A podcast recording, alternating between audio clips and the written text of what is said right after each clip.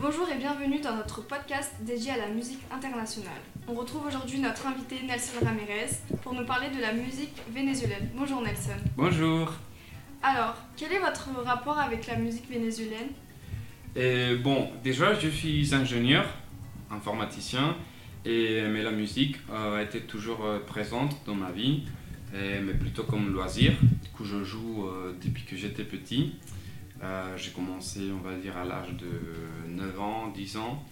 Euh, je commençais à apprendre l'instrument national qui s'appelle le cuatro vénézuélien.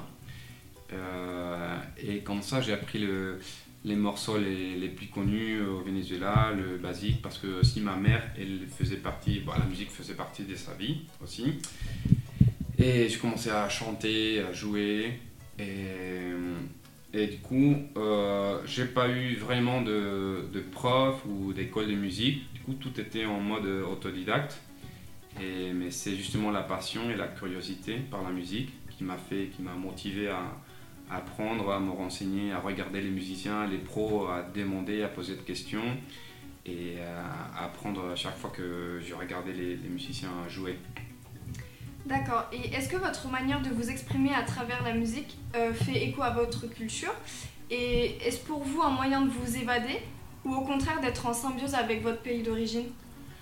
Euh, bon, la, musique vénézuélienne traditionnelle euh, fait vraiment partie de la culture de mon pays, mais c'est vrai que ce n'est pas forcément la musique la plus populaire actuellement.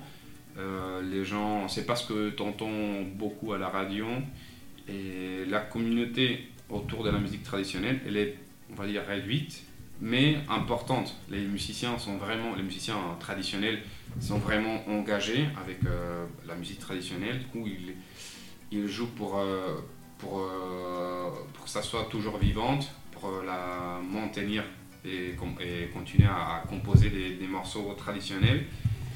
Et bah, du coup, euh, pour moi, euh, moi je me sens, euh, je sens une nostalgie à chaque fois que je joue. Bah, je suis très loin de mon pays actuellement. Et dès que j'ai découvert la communauté hum, vénézuélienne autour de la musique en France, j'ai commencé à, jouer avec eux, à m'intégrer un, peu plus. Et, et depuis, euh, j'arrête pas et ça me fait, ça crée un lien directement avec mon pays. Et euh, de quelle manière la, mu- la musique au Venezuela est mise en avant, que ce soit à travers les célébrations les danses? Et quel genre de- d'instrument est privilégié? Et est-ce que ça reflète vraiment la société euh, du Venezuela? Euh, actuellement, je pense que, que la manière la, plus populaire, c'est les célébrations, les soirées, les moments de partage avec le- l'ensemble de, des musiciens, au moins en France, là où je suis. Euh, les concerts, euh, il y, a, quelques groupes des musiciens vénézuéliens qui jouent de la musique vénézuélienne en France qui, pour la faire euh, connaître, pour la, faire découvrir ou redécouvrir pour le reste de la communauté vénézuélienne en Europe et en France. Et les instruments les, hum, les plus privilégiés, ceux qui font partie basse de la, de la musique traditionnelle, c'est le cuatro, comme j'avais dit au début, c'est l'instrument national, quatre cordes, plus petit qu'une guitare, plus grand qu'un ukulélé, de la même famille, on va dire. La harpe, et les maracas, per- percussion. Euh, mais il y a aussi des, instruments euh, mélodiques comme euh, le violon, la flûte, la mandoline. Et la musique, c'est vraiment un reflet de, chaque région. Il y a une variété assez grande en Venezuela.